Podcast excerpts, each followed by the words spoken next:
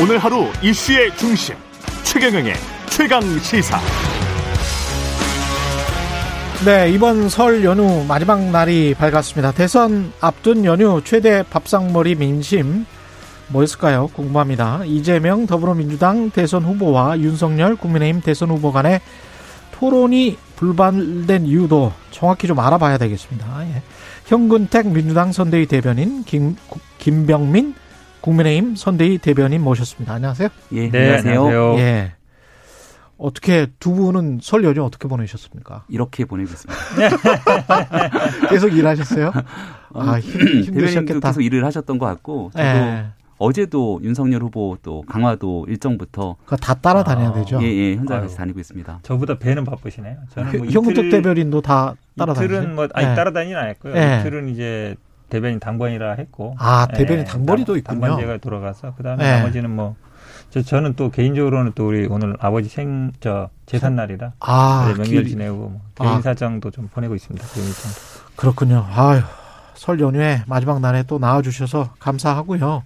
일단 뭐, 민심이라는 거를 누구 뭐 다른 사람들한테 물어볼 수는 그럴, 그럴 시간도 없었겠습니다. 근데 이제 어떻게 파악하고 계신지 당에서는. 네. 예.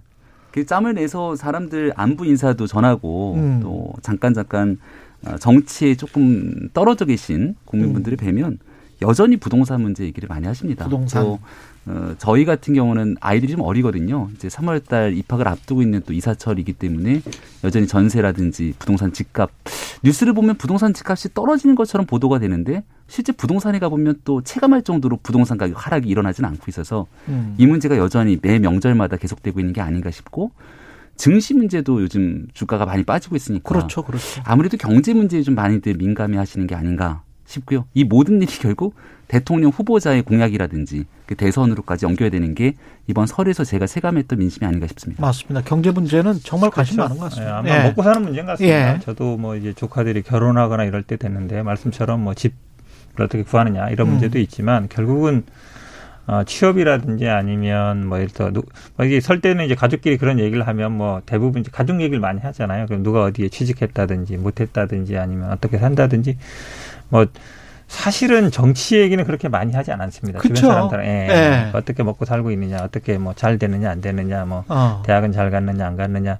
그런 문제들이어서 어, 결국 민생 문제, 경제 문제 그런 데 관심이 더 많은 것 같습니다. 사실은 이제 정치 고관여 하는 사람들은 이제 선거에 굉장히 관심이 많지만 그런 분들은 어느 정해진 분들이고 맞아요. 예, 그분들은 정해... 이미 또 투표 의향이 확실한 분들이잖아요. 그렇죠. 예. 그러니까 굳이 뭐 정치 얘기를 안 해도 그분들은 정해지는 것 같고 대부분의 사람들은 예, 먹고 사는 문제에 제일 관심이 많다 이렇게 예. 보는 것 같습니다. 양자 토론을 기대하는 분들도 많았는데 결국은 이제 무산됐는데요. 언론에 나온 보도들만 아까는 이제 쭉 짚어봤습니다만은 이게 실제 속내가 어떤 어떤 것이었는지 어떤 과정을 거쳐서 이게 무산된 건지 네. 각당 입장이 달라서 아마 저는 협상하는 분들이 꽤 고충이 컸을 거라고 생각합니다. 음. 우리 쪽엔 성일종 단장이 협상을 그렇죠, 나섰고 그렇죠. 민주당은 박주민, 박주민 단장이 나섰고요. 네. 어, 애당초에 뭐 우여곡절들이 있었는데 하기로 한 것 아닙니까? 네. 하기로 했던 결정적인 계기는 사자 토론 2월 3일에 하자. 이것도 할 테니까 양자 어. 토론도 어. 하자 이렇게 정리가 된 겁니다. 예. 근데 이제 이 내용에 대한 결정을 두고 나서 민주당의 박주민 의원이 굉장히 많은 좀 부담감을 갖지 않았는가 싶어요. 특히 어. 이재명 후보 지지자들 입장에서는 아니 사자 토론만 하지 왜 양자 토론을 하겠다고 하는 거냐 이런 메시지들까지 좀 있었던 것 아니냐 목소리들이 전해지고 있는 건데 어. 이 양자 토론을 구태여 무산시킬 이유가 있었겠는가라는 생각이 들기도 합니다. 예. 성일종 의원 같은 경우는 마지막 순간까지도 양자 토론 하기 위해서 국회에서 끊임없이 기다리고 있었는데 어. 별다른 메시지가 없었다라는 얘기들을 하고 있거든요. 무산시켰다는 그러니까, 게 이제 민주당이 무산시켰다. 그러니까 민, 거의 모든 것들이 처음에는 이 대장동에 관련된 것들을 회피하는 듯한 모습에 보이지 않았습니까? 음. 주제를 나눠서 하자 이렇게 얘기를 했으니까. 근데 국민들 보시기에는 대장동을 회피하는 듯한 모습에 보이게 되면 이재명 후보에게 여론이 좋지 않게 돌아갈 수밖에 없으니 중간에 이재명 후보가 또 급하게 여기에 대해서 대장동까지도 하자 이렇게 나온 건 아닙니까? 근데 그렇게 모든 것들이 연결이 되면 좋았을 텐데 갑자기 무자료 토론이라고 하는 내용들이 나오기 시작하면서 이 많은 것들이 엉킨 게 아닌가 싶은데요. 네. 국민들께서 양자 토론을 통해 그두 후보에게 사실상 묻고 싶은 많은 것들을 좀 듣고 싶을 텐데 저는 뭐 시간이 아직 남아 있으니 좀 어. 충분한 협상을 통해서 양자 토론에 대한 남아 있으니까 예, 예. 기회들을 아니냐. 잡았으면 좋겠다는 생각입니다. 예, 현근택 대변인. 양자 토론요 사실상 뭐 양쪽이 합의는 처음부터 했습니다만 음. 법원 결정으로 저는 사실상 좀 어려워진 국면으로 갔다고 봅니다. 지금 계속 지금 말씀하시는 당초 합의가 어떻게 돼 있었냐면요. 국정 전반에 대해서 설 연휴 전에 한다 이거였어요. 예. 근데 어디까지 저희들이 양보했냐면 31일 7시. 31일은 설 연휴 기간 중이죠. 설 그렇죠. 연휴 전은 아닙니다. 예. 그리고 주제도 관계없이 다 자유 토론으로. 그것도 보면 이제 국정 전반은 아니잖아요. 국정 음. 전반이라는 건 모든 분야를 하는 얘기인다는 얘기인데. 그리고 국민의힘이요. 이 토론에서 저희들이 방송 그 협상할 때 갖고 왔던 자료에 보면 자료 없이 주제 없이 하자. 그렇게 자료를 갖고 왔었어요. 근데 이제 국민의힘이 그런 자료를 가지고 왔다. 그럼요. 제시를 했고 저희들 갖고 있습니다. 그런데 이제 나중에 결국은 들리는 얘기 협상장에서 얘기 보면 이 재당동과 관련된 뭐 수사 자료를 갖고 있는지 정확히 모르겠지만 뭐 범죄 자료라 그러면서 왜 그런 걸 못 갖고 오게 하느냐 한마디로 얘기하면 음. 어, 주제를 정하지 않고 대장동에 한해서 음. 무한 검증을 하겠다 그러니까 검사와 피의자 입장에서 취조를 하겠다 저희들은 뭐 그렇게 받아들일 수밖에 없어서 어. 어, 그렇다고 그러면 이게 사실은 국정 전반에 대한 토론 토론의 가장 중요한 거는요 과연 국정 운영 능력이 있느냐 없느냐를 보는 거예요 음. 검사로서 수사 잘하는 거는 국정 운영에 뭐 큰 문제가 있겠습니까 대장동 당연히 여러 주제 중에 하나가 될 수 있죠. 근데 그것만 하자는 거는 제가 보기에 토론에서 좀 할 얘기는 아니다라고 보고 저는 사실은 방송 이 법원의 결정도 있었지만 선관위가 나중에 그렇게 결정했잖아요. 이건 생방송뿐만 아니라 녹화도 안 된다라고 결정을 한 거 보면 사실은 토론회라는 건 당사자끼리 하는 거 의미가 없거든요. 국민들한테 알리는 게 의미가 있기 때문에 물론 이유는 뭐 제가 보기에 여러 가지 있겠지만 법원 결정과 선관위 결정으로 사실상 좀 힘들지 않았나 이렇게 보고 있습니다. 아. 예, 두 가지만 조금 얘기를 더 드리면요. 예. 자료 제시에 대한 게 애당초에 있었는데 왜 말이 바뀌었냐라는 얘기를 이제 민주당에서 하는 것 같습니다. 그렇죠. 해당된 문건 등을 언급하는데 예. 제가 같이 이제 거의 함께하는 우리 대변인 중에 전주의 대변인이 협상단에 함께 들어가 있거든요. 예. 그래서 이 내용이 나오자마자 전주의 의원한테 이거는 뭐냐라고 물어보니 음.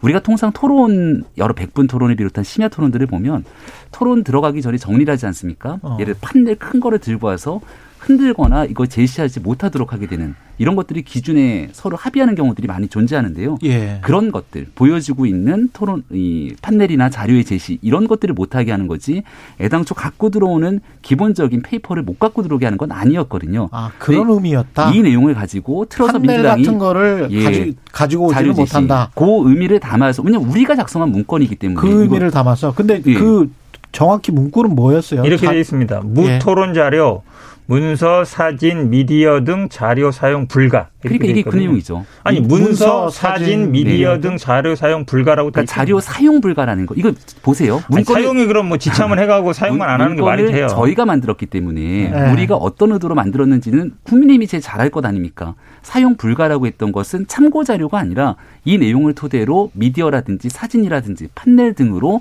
토론에서 이것들을 활용하지 말자라고 하는 얘기였다는 것을 다시 한번 말씀드리고요. 그러니까 이런 것들을 가지고 국민들 지켜보시기에는 굉장히 불편하실 게 토론을 하면 되지 이런 핑계 그러니까. 저런 네. 핑계 네. 서로 탓하지는 말았으면 좋겠다는 말씀도 국민께 송구하다는 말씀과 함께 다시 드립니다. 무토론 자료라고 돼 있어요.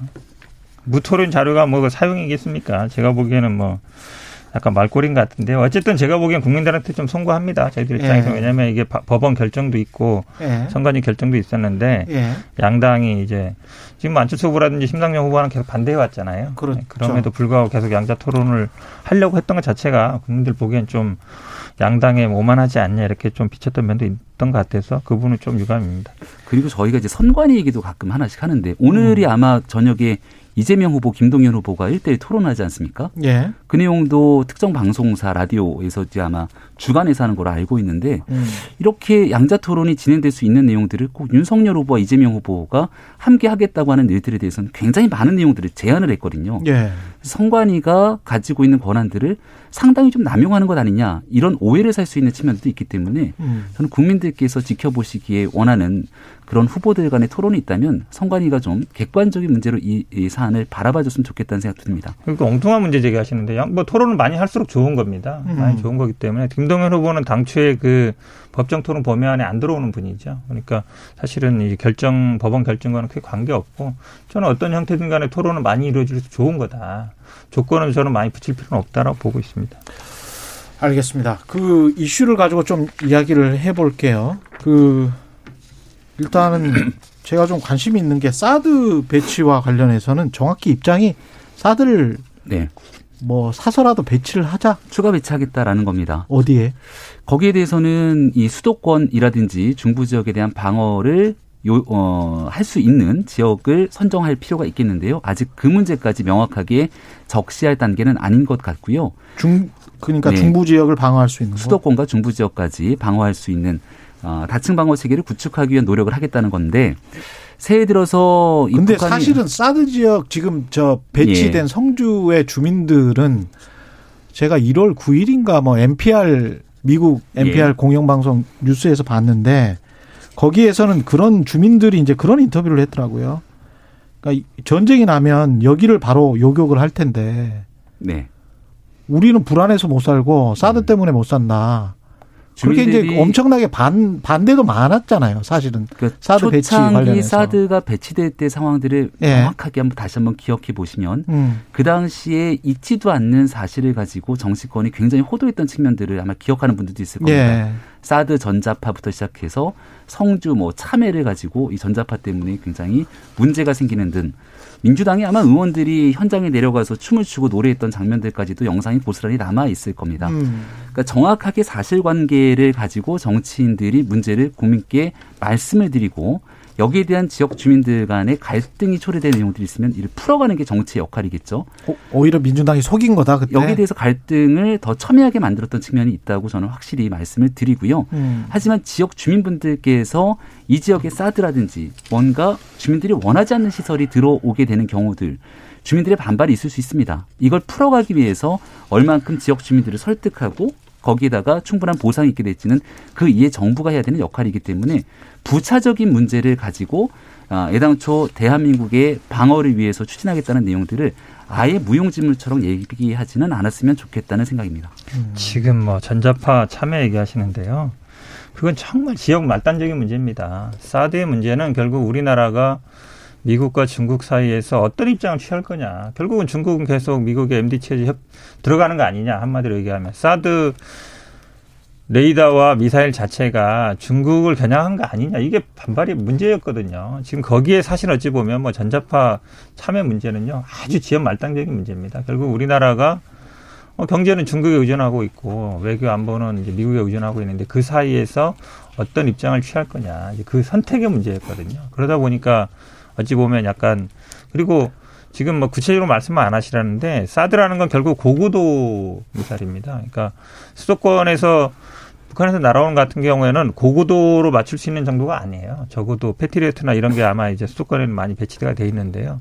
더 맞다고 보고 지금 이거를 단순히 어찌 보면 중국 우리나라 국민들이 뭐 중국 싫어하는 분도 많이 있는 건 알고 있습니다만 그렇다 해서 사드 배치 때 생각해 보십시오. 우리나라가 얼마나 많은 경제적인 타격을 입었습니까? 중국에 진출했던 기업들도 엄청나게 타격을 많이 받았거든요. 근데 이렇게 막 아무 생각 없이 던지는 게 제가 보기에는 한마디로 얘기하면 반전 정서를 그냥 정치에 이용하려는 거 아니냐. 그렇게밖에 안 보입니다. 어, 민주당에서는 이제 어, 윤석열 후보의 사드 배치 발언이라든지 그리고 안보를 지키겠다고 하는 얘기에 대해서 전쟁광 등에 대한 표현을 쓰기도 합니다. 어. 근데 가만히 생각해 보면 문재인 정부에서 얘기했던 그 지난 날의 과거를 지켜보면 한반도 평화 프로세스, 대화를 통해서 한반도 문제를 해결할 수 있다고 국민께 약속했고 또 그런 일들을 보여줬지만 판문점 선언 등을 통해서 지금 북한이 보여주고 있는 행동 자체를 지켜보면 지난날의 행동에 대해서 북한이 약속을 지키지 않고 있고 오히려 대한민국의 안보를 위협하는 미사일 발사를 거듭하고 있음에도 불구하고 무엇 하나 제대로 대응하지 못한다는 국민적 여론이 상당합니다. 대한민국의 안보를 지키기 위해서 어, 우리가 북한을 자극하거나 도발하는 것이 아니라 대한민국을 지키기 위해서 하는 방어용 무기 체계를 도입하고 또 여기 대해서 굳건한 힘을 통한 안보, 힘을 통한 아, 평화를 가져가기 위한 윤석열 후보의 발언에 대해서 너무 과하게 주장하는 민주당의 태도와 모습을 보면 지난날 정권의 4년 동안의 이 외교 안보 정책의 실패 때문에 너무 이런 일들에 대해서 민감하게 반응하는 것이 아닌가 싶은데요. 그렇다면 역으로 물어보고 싶은 게 더불어민주당의 문재인 정부를 사실상 이재명 후보는 이어가겠다는 것 아닙니까? 한반도 평화 문제도 마찬가지고 지난날 실패했던 이 북핵 문제 그리고 한반도 평화에 관한 문제를 도대체 어떻게 해결하겠다는 건지 민주당이 답을 주셔야죠. 근데 그 내용에 대해서 분명한 실패가 눈앞에 보이는데 여기에 대한 대응 체제를 보이지 않고 아, 정권 교체를 통해서 대안을 마련하겠다는 야당에 대해서 이 부분을 비난하게 되는 것은 무책임한 행동이라고 생각합니다. 음. 남북 문제는요, 사실은 뭐 보수 당당이나 뭐 진보 정당이나 마찬가지입니다. 사실은 상대방이 있는 거고 북한이 사실은 뭐 상식적으로 저희들이 상, 뭐 납득이 안 되는 정권인 건 맞죠. 당연히 뭐 독재 정권이고 핵 개발하고 있고 미사일 개발하고 있는데 이 문제는 저는 그렇게 봅니다. 사실 그래도 보수 정당 있을 때보다는 민주 당이 있을 때가 한반도 평화 유지는 더 잘했다. 물론 지금 당연히 북한이 하고 있는 등들은 저희들도 비판하고 있고요. 근데 이런 부분이 있습니다. 지금 이제 선제 타격론 제기하고 뭐 사드를 배치한다 이렇게 얘기하고 있는데 한반도 저 중부권에 배치한다 그러는데 이게 단순히 그렇게 해결될 문제인가 이렇게 볼 수밖에 없습니다. 왜냐하면 선제 타격이라는 게 당연히 뭐 결정적인 순간에 저희들이 독자적으로 판단이 가능하다 그러면 뭐 저희들한테 미사일을 쏜다든지 아니면 뭐 핵, 핵무기를 발사한다 그러면 선택할 수 있죠. 음. 그 판단을 어떻게 할 거냐, 판단할 능력이 있느냐 그 문제를 얘기하는 거고요. 사드는 아까 말씀처럼 이게 단순히 방어용 무기를 하지만 중국과의 관련 문제가 있다. 그래서 우리나라가 독자적으로 사실은 뭐 천공이라든지 천공은 이제 저고도입니다만 고고도 중고도 미사일 방어 체계 구축하고 있거든요. 이제 그런 부분들 봐야 된다. 그리고 앞에서도 들었습니다만 저도 뭐 군대에 있어서 보니까 사실은 수도권의 제일 큰 타격은 장사정포예요. 장사정포가 사실은 이제 한양 수도권 남부까지는 전부 이제 거의 이제 그 범위 안에 들어오는데 그런 부분들이 오히려 더 큰 위협이다라고 말씀드리고 남북 관계 누가 100% 해결할 수 있는 사람 저는 없습니다. 그러니까 예를 들어서 지금 윤석열 후보가 만약에 뭐 집권한다 그러면 핵무기 없애겠다. 남북 관계 뭐 해결하겠다. 그게 100% 가능할까요? 그렇지 않습니다. 북한 문제 지금 저희들이 70년 동안 겪고 있는 문제입니다. 음. 오히려 지금도 저희들이 추구하는 것처럼 그냥 휴전 상태예요. 정전 상태에 그냥 유지하고 있는 거거든요. 그 상태에서 사실은 이 문제는 그렇게 단순히 어, 선제 타격하겠다, 사드 배치하겠다. 당연히 뭐 어, 그런 문제만으로 저는 해결할 수 있는 문제, 간단한 문제가 아니라 보고 있습니다. 그러니까 말씀하신 것처럼 어려운 문제죠. 그러니까 어려운 문제고 장기적으로 풀어야 되기 때문에 원칙이 중요합니다. 음. 근데 문재인 정부에서 사실상 그 원칙을 허물어 버린 것 아니냐. 정전 상태에 대해서 준비되지 않는 종전 선언을 끊임없이 주장하기도 했고 조금 전에 이 보수 정부 때 훨씬 갈등이 첨예화됐고 이 민주당 정권에선 갈등이 좀 줄어든 것처럼 말씀해 주셨지만 문재인 대통령 당선되고 난 다음 도발을 상당히 많이 어, 진행했던 게 민주당의 모습, 아니, 북한 정권의 모습이었습니다. 그때 이제 미사일 도발 그리고 이 핵실험 등을 통해서 트럼프 대통령과의 끊임없는 갈등이 거의 고조화됐던 게 2017년 가을에서 겨울의 문제고요. 그리고 나서 2018년에 어, 평창 동계올림픽으로 이어지게 됐던 한반도 평화에 대한 이 싹이 트기 시작한 거죠. 국민들께서 엄청난 기대감을 갖고 있었습니다. 그 문제를 풀어낼 거라고 생각했고 곧 남북 경제 협력을 비롯해서 판문점 선언에 적혀 있는 일들이 하나둘씩 현실화될 거라고 믿었죠.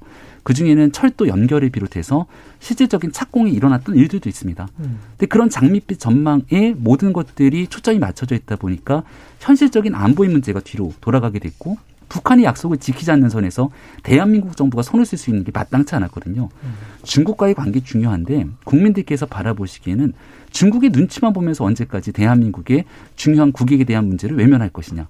우리가 이 한미 연합훈련 같은 경우에도 북한의 사실상 눈치 때문에 연합훈련 축소하는 것 아니냐 이런 지적들이 상당히 오랫동안 이어오지 않았습니까?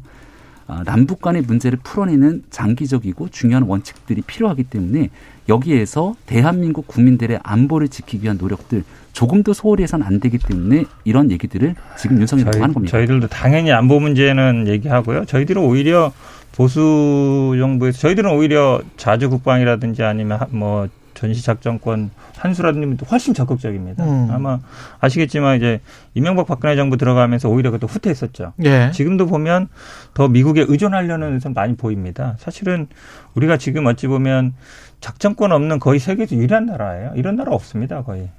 당연히 이제 국방비 문제도요. 저희들이 민주당 정부에서 항상 보수 정부보다 더 많이 하려고 노력했었고 아시겠지만 DMZ라든지 서해 NLL에서 무력적인 충돌 거의 없었습니다. 문재인 정부 들어와서.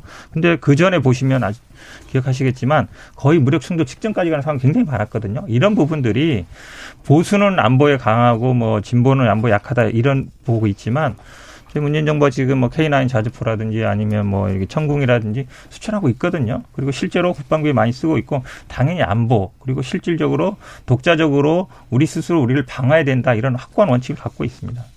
설 연휴 기간 동안에 이슈가 두 가지가 있었는데 그 중요한 이슈가 정영학과 김만배의 녹취록이 공개가 됐는데 그 중에 하나가 정영학 회계사에게 김만배가 윤석열이는 형이 가지고 있는 카드면 죽어라고 한 내용이 있고요.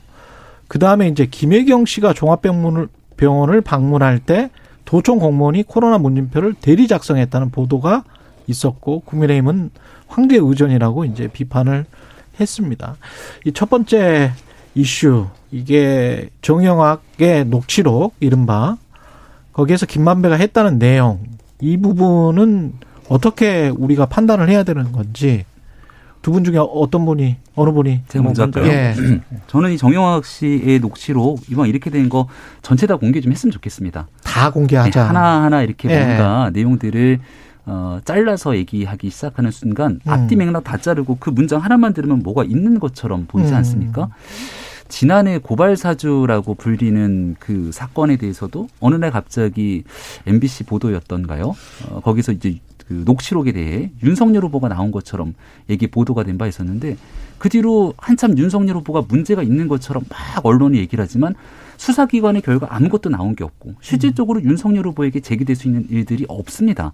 근데 이런 일들을 뭔가의 단어 하나 두 개를 끄집어서 어, 사건에 대한 본질을 흐리듯이 얘기하는 것은 굉장히 온당치 못하다 말씀을 드리고요. 얼마 전 작년도 보도였던가요? 거기에서는 대장동 문제가 나왔을 때 어, 이재명 후보 당선되면 한 3년 살다 나오면 되지라고 얘기했다는 김만배 씨 증언 뭐 이런 일들이 보도가 되는데 잠깐 나오다 말잖아요. 왜냐하면 그 내용에 대한 명확한 근거라든지 이걸 확 끌어내기가 어렵기 때문에 이런 것들을 가지고 막 정치 공세에 나서지도 않습니다, 사실상. 음. 그러니까 중요한 일이 있으면 대장동에 대한 진실을 밝히는 거 너무 중요하지 않습니까? 음. 그리고 거기에 확고한 증거가 있는 것들을 파헤쳐 나가는 게 핵심인데 이런 일들에 대해서 어, 쭉 집중해서 들어가지 않고 곁까지 나오고 있는 뭔가 말 한두 가지를 꼬투리 잡아서 얘기하게 되는 건 매우 부적절하다. 그러면 음. 앞서 얘기했던 이재명 후보 당선되면 뭐 살다 나오면 되겠나. 이 말 한마디 갖고 모든 게 끝나는 것 아닙니까? 음.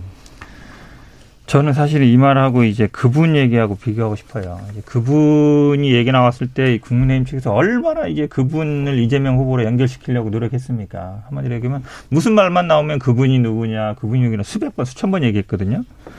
근데 그분이라는 건 특정된 것도 아니에요, 이름이. 예. 지금 이름이 특정돼서 나왔잖아요. 윤석열이라고. 카드가 있으면 죽는다. 이 얘기를 지금 아니 저도 전부 공개하는 게 찬성합니다. 아마 윤석열 후보가 토론 준비하는데 잘 모르겠지만 뭐 수사 자료라든지 범죄 자료 자꾸 얘기하는 거 보면 수사 자료를 갖고 있을 수도 있어요. 그럼 본인이 제가 보기에 갖고 있다 그러면 공개하시면 될 것 같고 이 그분에 대해서도요. 사실은 어, 중앙지검장이 얘기했습니다. 아, 정치인은 아닌 것 같다. 이렇게 얘기했는데도 그 위에도 끊임없이 얘기하고 있거든요.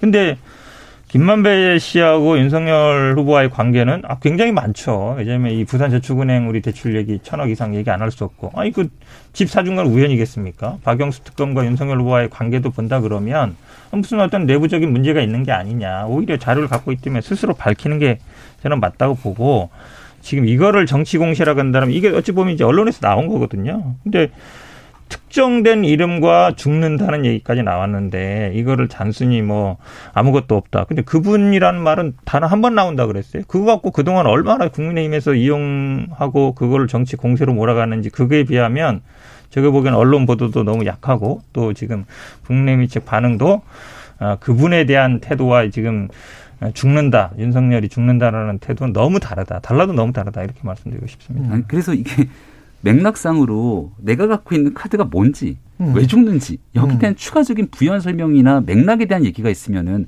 우리도 좀 귀를 기울여서 들어보겠는데 김만배한테 물어보는 수밖에 없나? 그런 내용이 아무것도 그렇죠. 없는 상태에서 아 이런 메시지가 있었어? 아니 대장동 뭐 예. 수사기를 갖고 있으면 거기 한번 보세요. 대장동에 관련된 내용들에 대해서는 이미 이재명 후보를 근데 수사 기록을 가지고 있는 거는 불법 아니에요?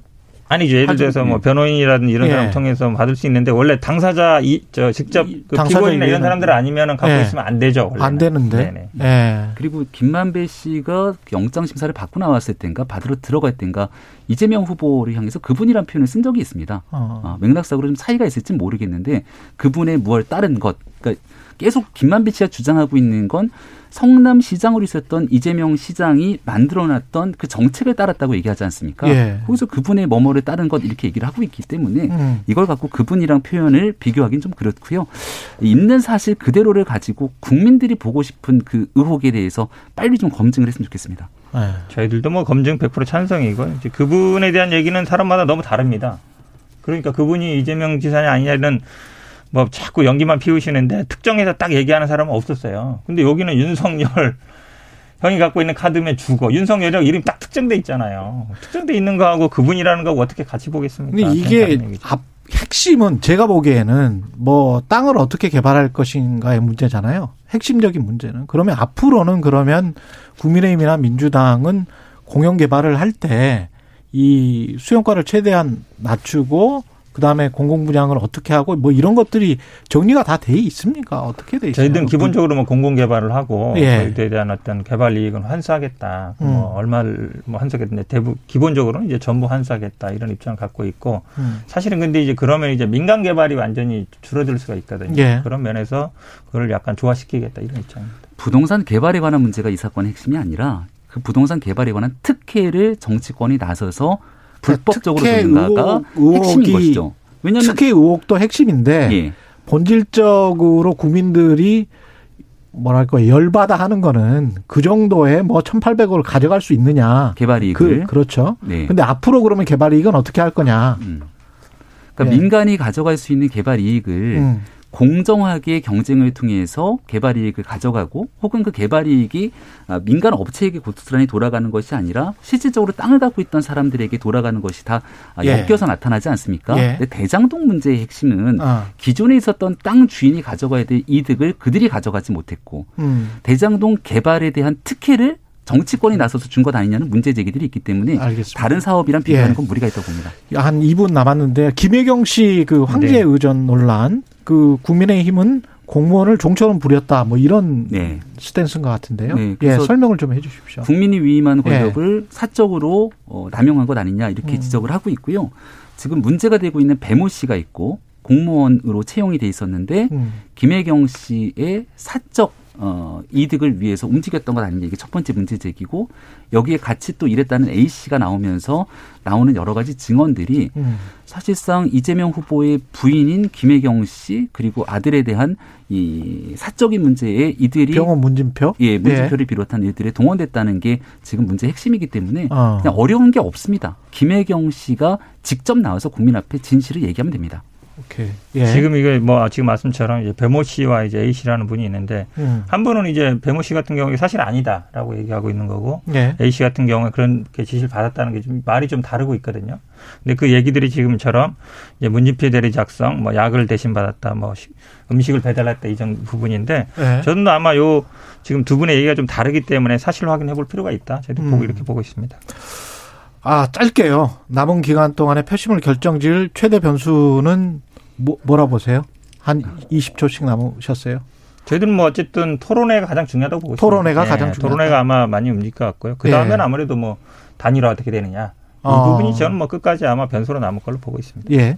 대통령은 결국 그 대통령 후보 본인을 보고 국민들의 판단과 선택이 있지 않겠습니까? 음. 남은 기간 한 달 정도 남은 것 같은데요. 윤석열 후보, 이재명 후보가 어떤 후보가 더 국민들께 마음의 진정성을 전달할지 여부가 제일 중요하다고 봅니다.